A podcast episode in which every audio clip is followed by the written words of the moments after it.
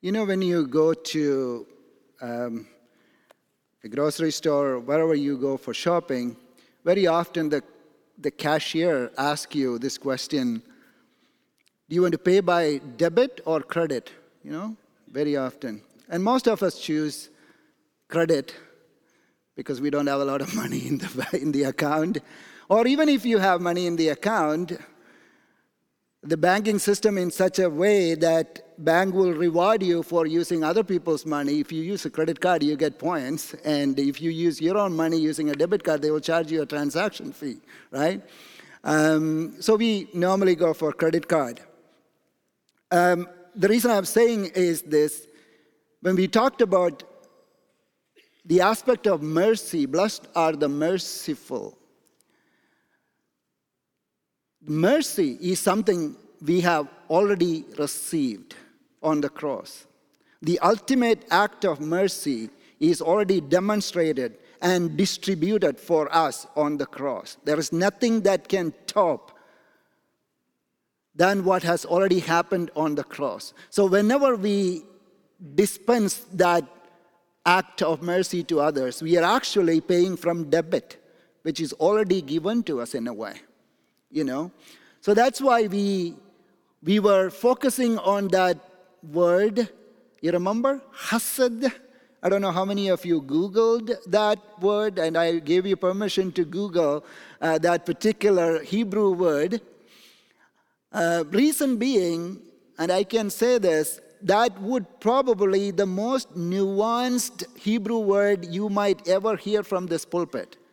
Um, I've learned Hebrew just enough to say something closely similar to that.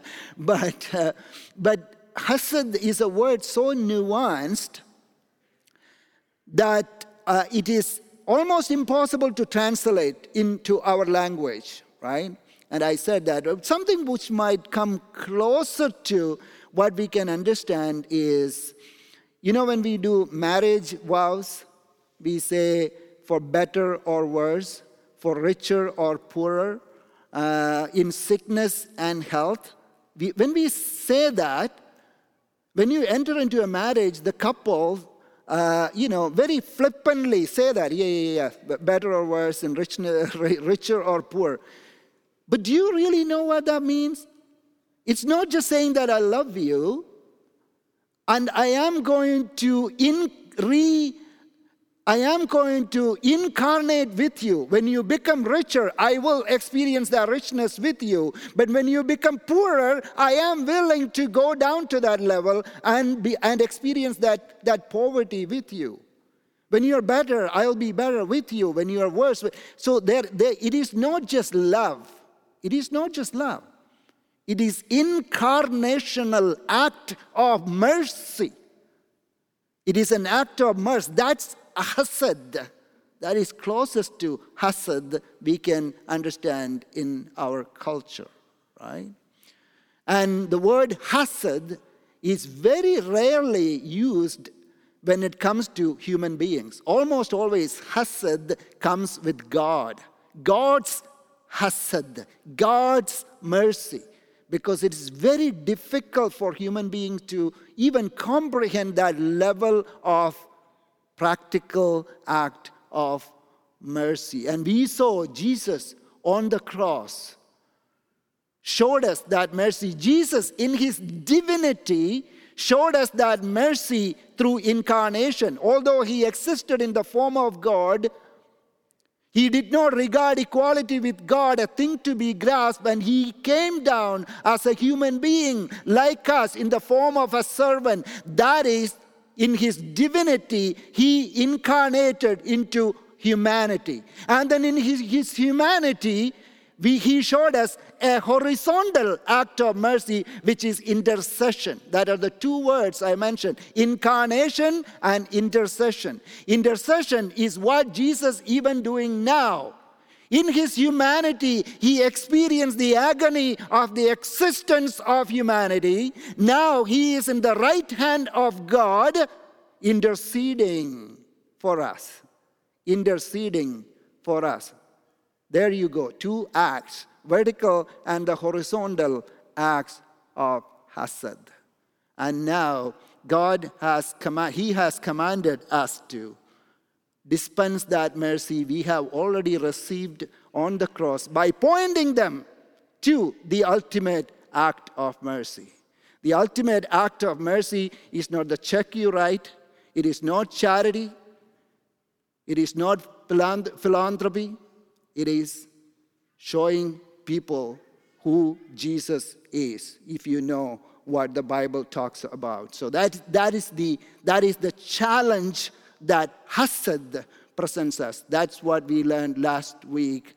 Blessed are the merciful, because we will obtain mercy. Now, let's stand for the reading of the word today.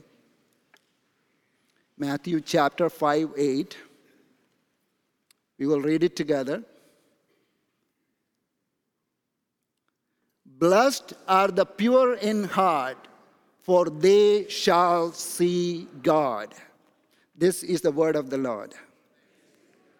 You may be seated.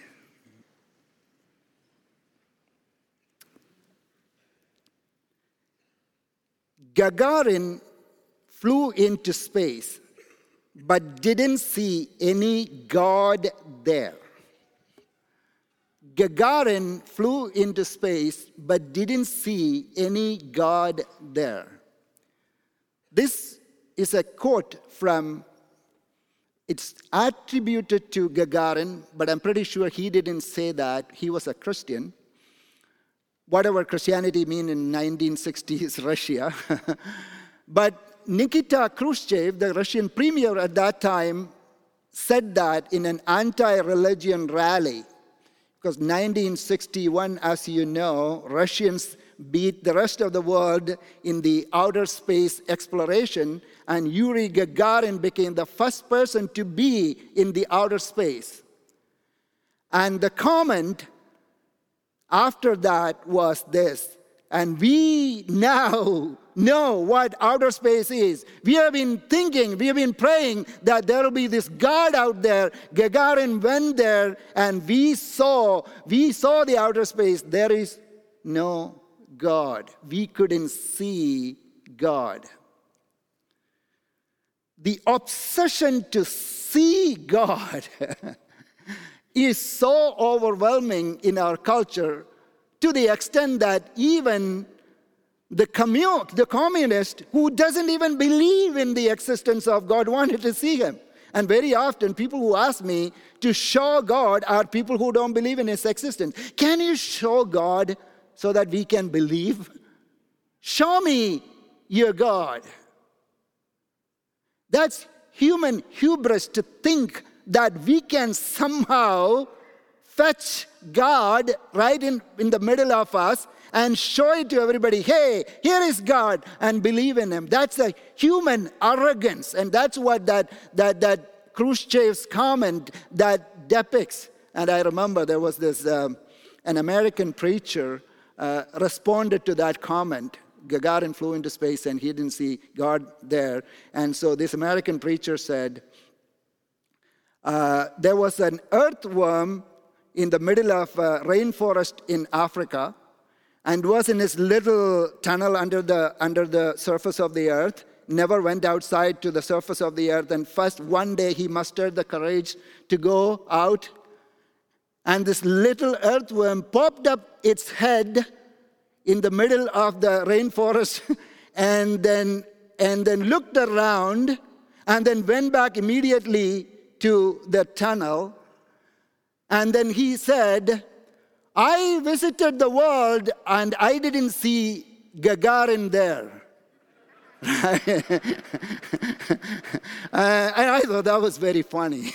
That's very funny. And I respect all the exploration that is happening, and I know our people and Lauren White who sang, Do you know that she's a rocket scientist and our church chair? These are all JPL, Caltech, and I admire what they do. This is incredible, but believe me, and they know this more than I do, we are still, we are still that earthworm just peeking our head in the middle of nowhere and look around. That's all what we are doing. Even when we are exploring Mars, And the universe is so big and so wide and so incomprehensible that we are still an earthworm exploring the soul. If we think that we can see God that way, using our own intellectual prowess, then we have a problem, right? Anyway, but even Christians are obsessed with it. You know, even, even my own. even there are many, many, many Christians genuinely, you know, it would be so nice to see God. Why should I blame everybody? I want to see God too, right? Like, you know, sometimes I pray, God, can I see you? You know, I've been praying to you for so long. I'm preaching about you. You know, it would be really cool that if I can really like see you, how you look like. You know, I sing songs about your beauty and your majesty. If only I could see that, right? And then again, I wonder why? Why do why do that? You know, it's almost like I want to, I want to, I want to take a selfie with God or something like that. When I see, it's like seeing a celebrity, right? And even that, that request to see God, where does that come from? It's come from a, uh, from a fascination. It comes from an obsession. It's not so much that I want to see my wife. I want to see my wife, I want to see my kids, and my kids left home, empty nesters officially. It's only a couple weeks. I can't wait to see them. I don't have the same kind of desperation to see God, to be honest with you. I want to see God I want to see God so that it's just like I want to see Tom Cruise one day. You know, like, like this big fascination for that obsession. I'm just challenging myself here, okay? So the reason I'm saying is that seeing God is, is what the Beatitude is all about. Blessed are the pure in heart, for they shall see God. Why do we want to see God? How, we, uh, how are we going to see God? What does it even mean by seeing God? And if you are a Jew, this is the last thing you want. If you talk to a Jew, they don't want to see God, even if God wants to show himself to them. The Bible is very clear about that. No one can be alive once they see God. The Bible is very clear, particularly the Old Testament.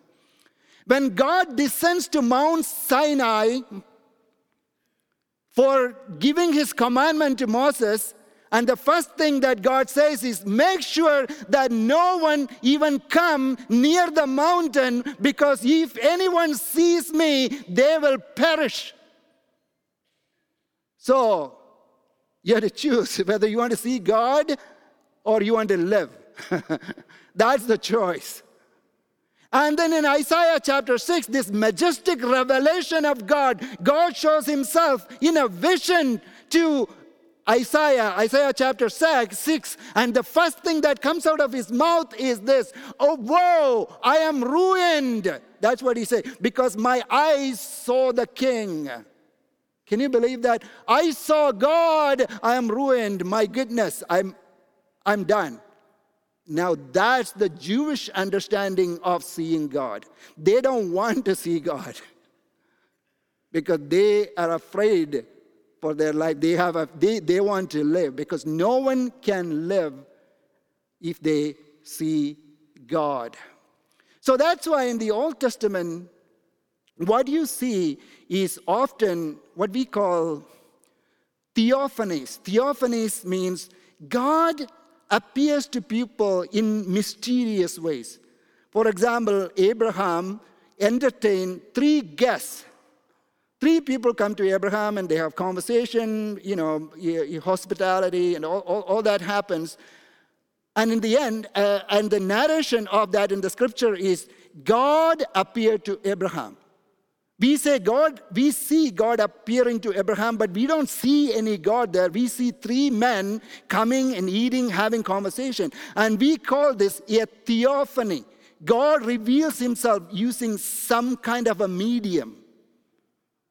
Right? And then in another instance where, instance where Jacob fights with a mysterious angel, like a real fist, real fight, wrestling, wrestling with a, with a mysterious angel and in the end, we read, and Jacob himself says that I fought with God, I wrestled with God. So that, then we realize, oh, it was not an angel, it was a manifestation of God. It is a what we call a theophany, right? But the only person who had a, a, who saw God I, in that sense is Moses. So I'm going to read some scriptures today. Uh, so let me read from Exodus 33 and verses 9 to 11, okay? And uh, hear this. This is what it says. This is where Moses spends time with God in Mount Sinai receiving the commandments. Whenever Moses entered the tent, the pillar of cloud would descend and stand at the entrance of the tent, and the Lord would speak with Moses. When all the people saw the pillar of cloud standing at the entrance of the tent, all the people would arise and worship, each at the entrance of his tent. Thus, the Lord used to speak to Moses face to face, just as a man speaks to his friend. Can you picture that? it says, Thus the Lord used to speak to Moses face to face, just as a man speaks to his friend, face to face like a friend, not like a Facebook friend, face to face like an actual real friend. There was this intimate communion, togetherness between Moses and God, which is unlike anywhere we see in the pages of the Bible. But here is a confusion though. Right after that, here is another verse. So I'm now I'm going to read from same chapter as we go to chapter 20, uh, sorry, verse 20, chapter 33, verse 20. This is what it says. Now, Moses is asking God, Hey, God, we have been spending this time together. You have been revealing these commandments to me. Now, I want to see your glory.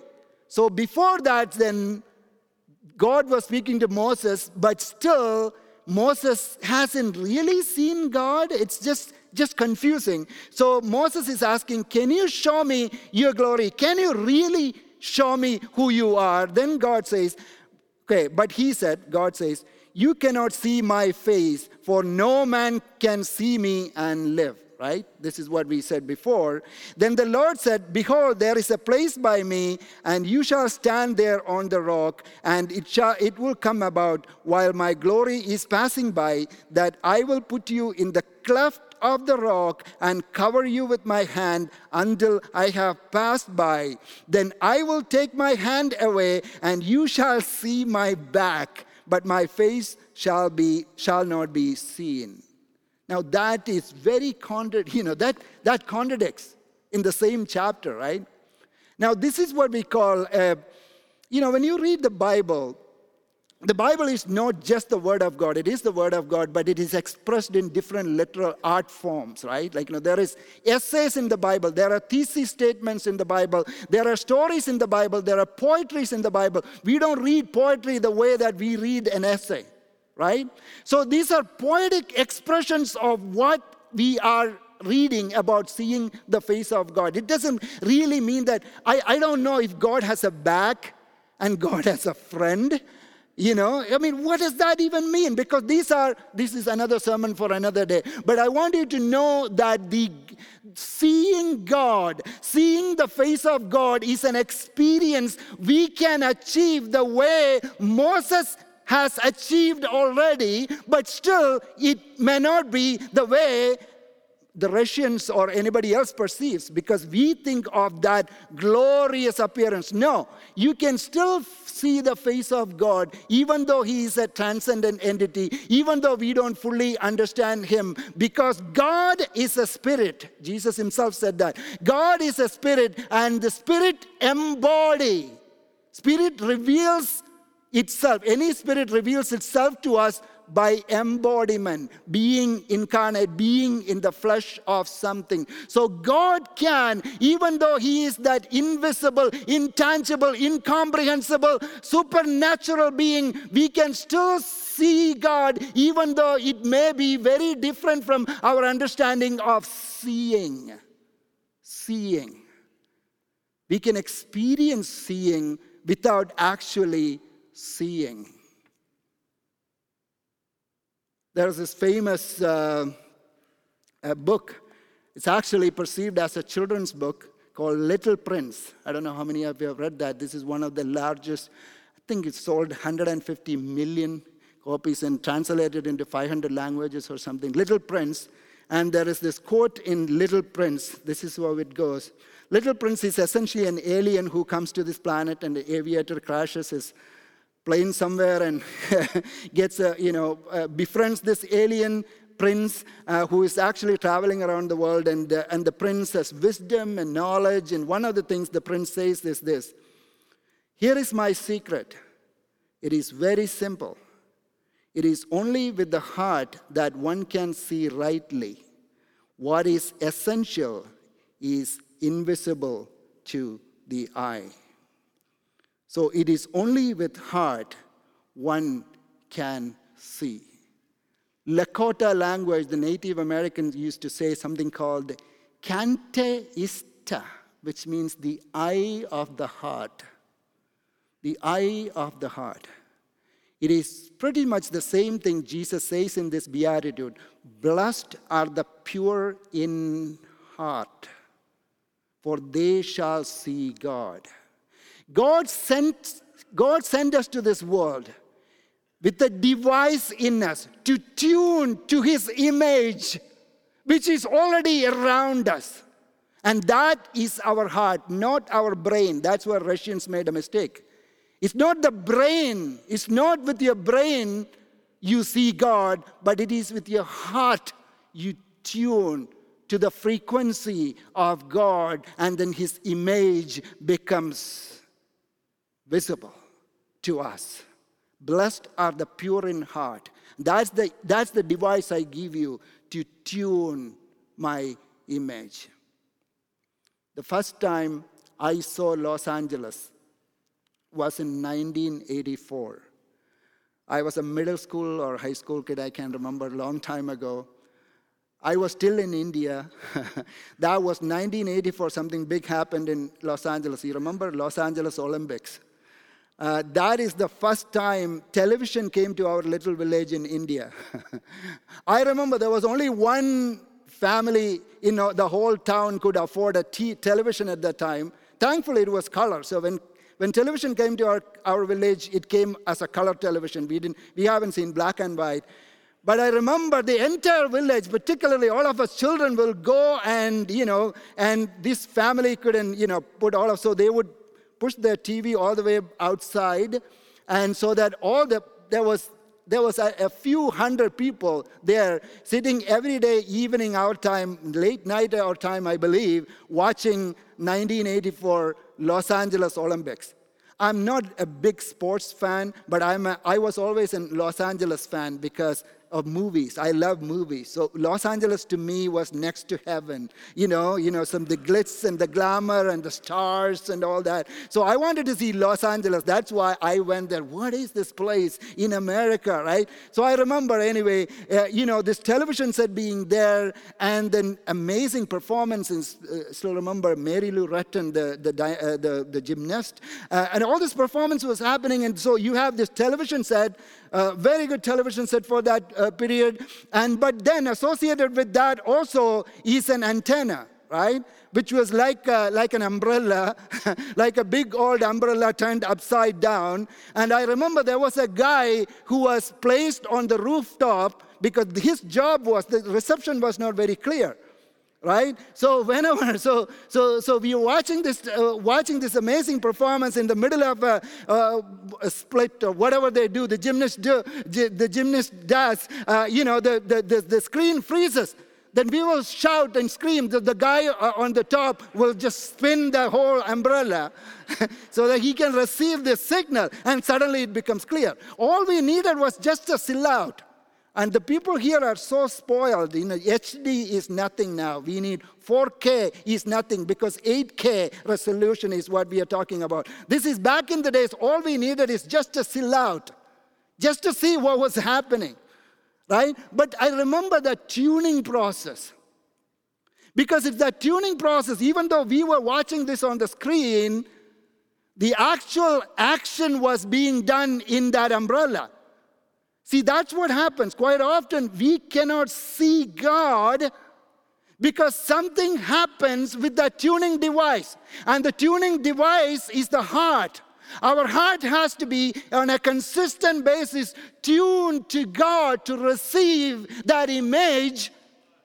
Then, that's exactly what Jesus says. We will see we will see God.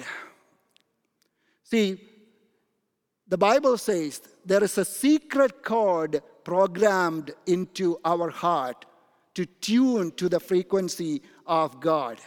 And I'm going to quickly read a couple of verses for you. Romans chapter 2:15.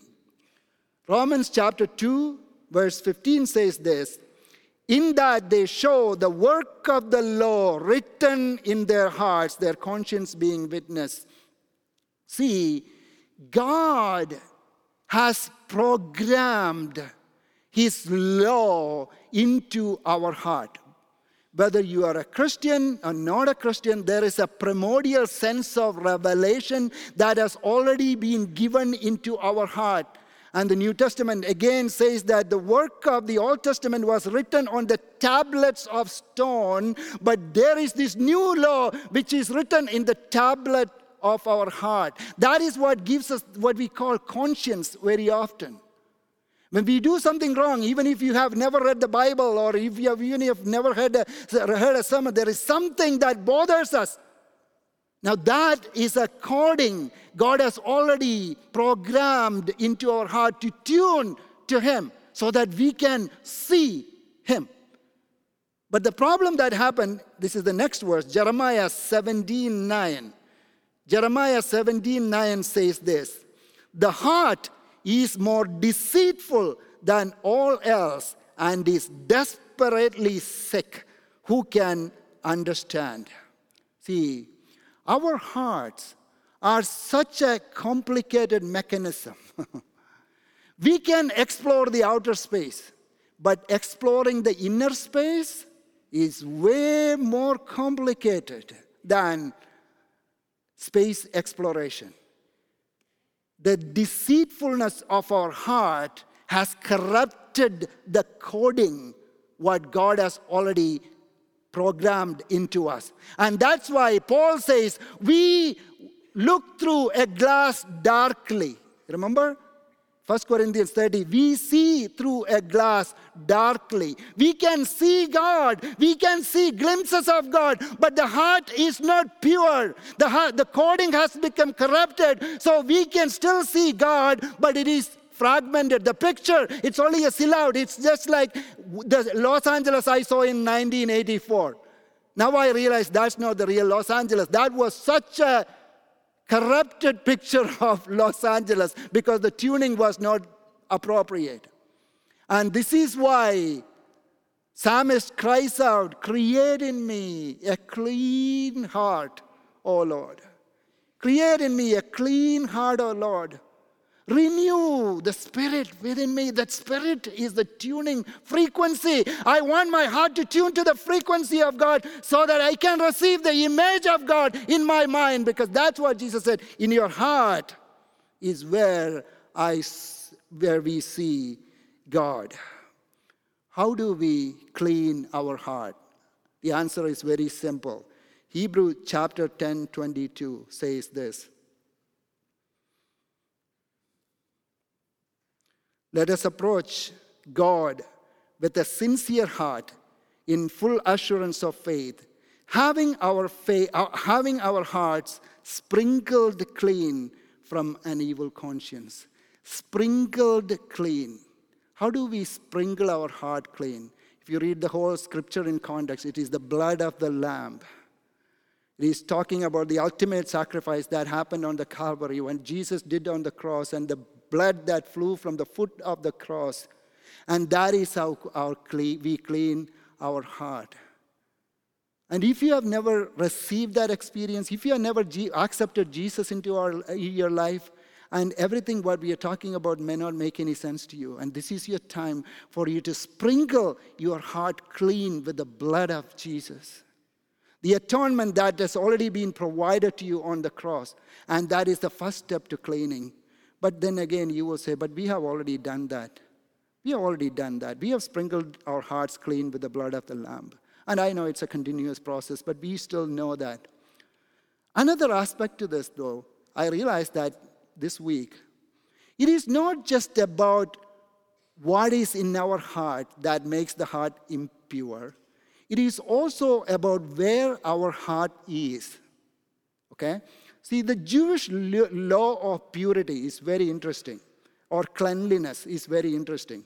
Without going into further details, for example, cleanliness is not just a, just a or purity is not just a matter of the, the substance or the content itself, but also a matter of context. I'll explain what it means. Say, for example, I am a pure man, okay? I'm a clean man. I'm a pastor. I'm a holy man per se, right?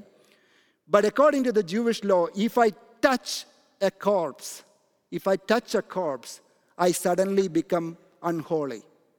Not because I did what I did, it's because where I was.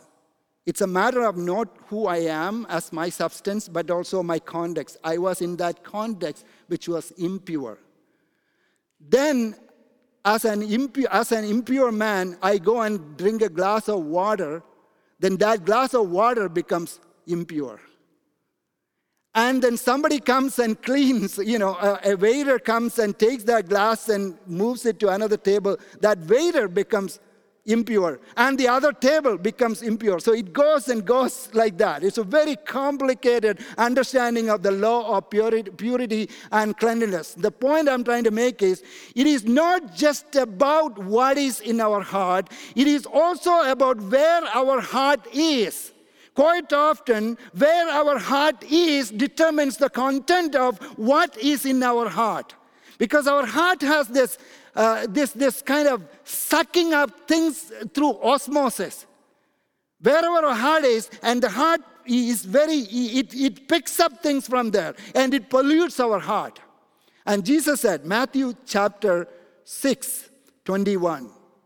Matthew chapter 6, 21. He said, For where your treasure is, there your heart will be also. I want you to remember that. Yeah, our hearts are washed clean by the blood of the Lamb. Yes, we are saved. Yes, we are the children of God. There is no doubt about that. We are all ready to go to heaven. No doubt about that. But my question today is not what is in your heart, where your heart is. Where is your heart? Is your heart is in the bank? It's about the business, the next set of business you want to do, or how much money you have made or not made, and the stock market crash or not, or, or is it just about your family and your children, the next vacation you want to take? And these are all important things. I'm not saying not that. But what is your treasure? That's the question. What is your treasure? What is the most precious possession you have? Somebody ask you the question, What is the most precious possession you have? What are you pointing them to? Your house, your car, your account, your beautiful wife, your amazing children. What is the treasure? I'm not going to answer it for you. I'm just going to leave it open ended. I want you to answer. If you don't see God, probably that's where the problem is. It is not, the, not about what is in your heart, but where your heart is. Where, because where your treasure is, because where your treasure is, there will be your heart also. Let's make sure that our heart is focused on the right treasure and tuning in the right frequency because our, the television can also tune in wrong frequencies. It can also bring in wrong kind of pictures that will mess you up. That's the nature of the tuning device that God has pro- provided inside us. So make sure that we do the right way to tune. One more thing, I'm going to close here. You know, there's a beautiful climax to that Moses story. End with this uh, verse, uh, Exodus chapter 35, verses 29 and 33 to, uh, 33 to 35. Now, Moses, after all this conversation with God in the mountain, comes down, okay? That's the climax. It came about when Moses was coming down from Mount Sinai that Moses did not know that the skin of his face shone because of his speaking with him. But whenever Moses went in before the Lord to speak with him, he would take off the veil. Sorry, when Moses had finished speaking with them, he put a veil over his face. But whenever Moses went in before the Lord to speak with him, he would take off the veil until he came out. And whenever he came out and spoke to the sons of Israel what he had been commanded, the sons of Israel would see the face of Moses, that the skin of Moses' face shone. See, seeing God will change your life. If you ever see God, you are not going to remain the same. You can, you will know when you see the one who has seen God. There are many in this congregation, I know. I can handpick the people in this congregation who has seen God. I can look at their countenance and I know they have seen God.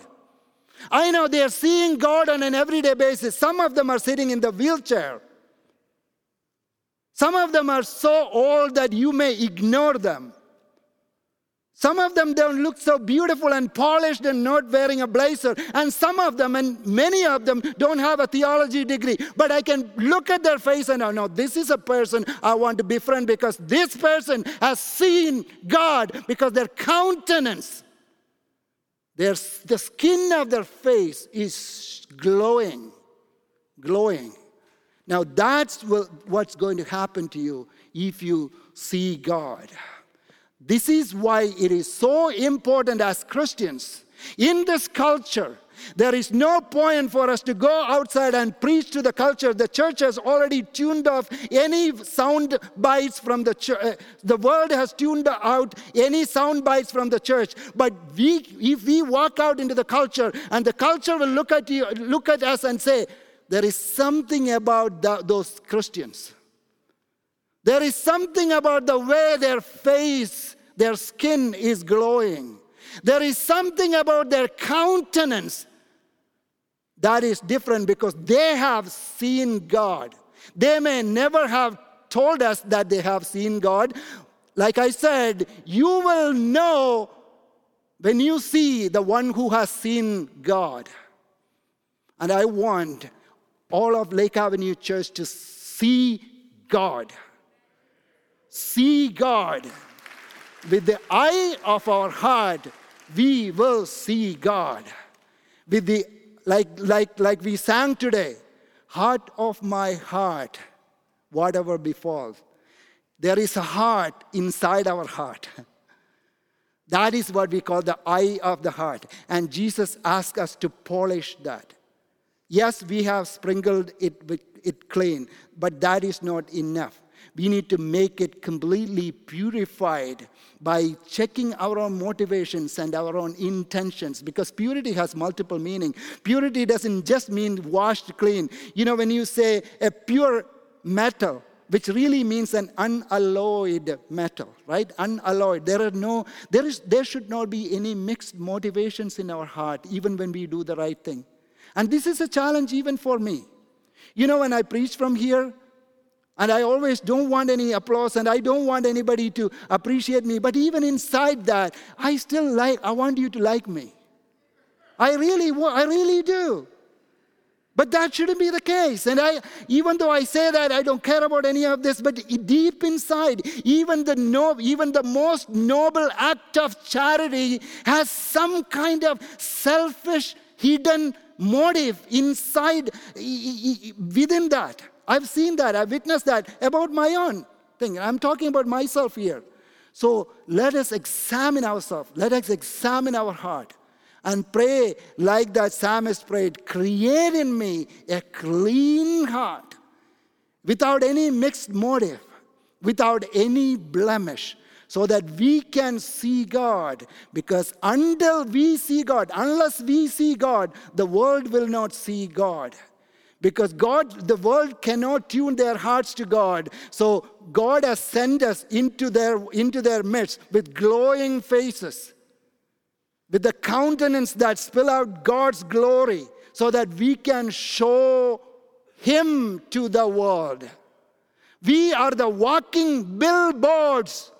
We are the signals that is that carries God's image to the world. So that's why we have to see God. Then only we can show God. I'm going to invite the worship team back. Let's say a prayer.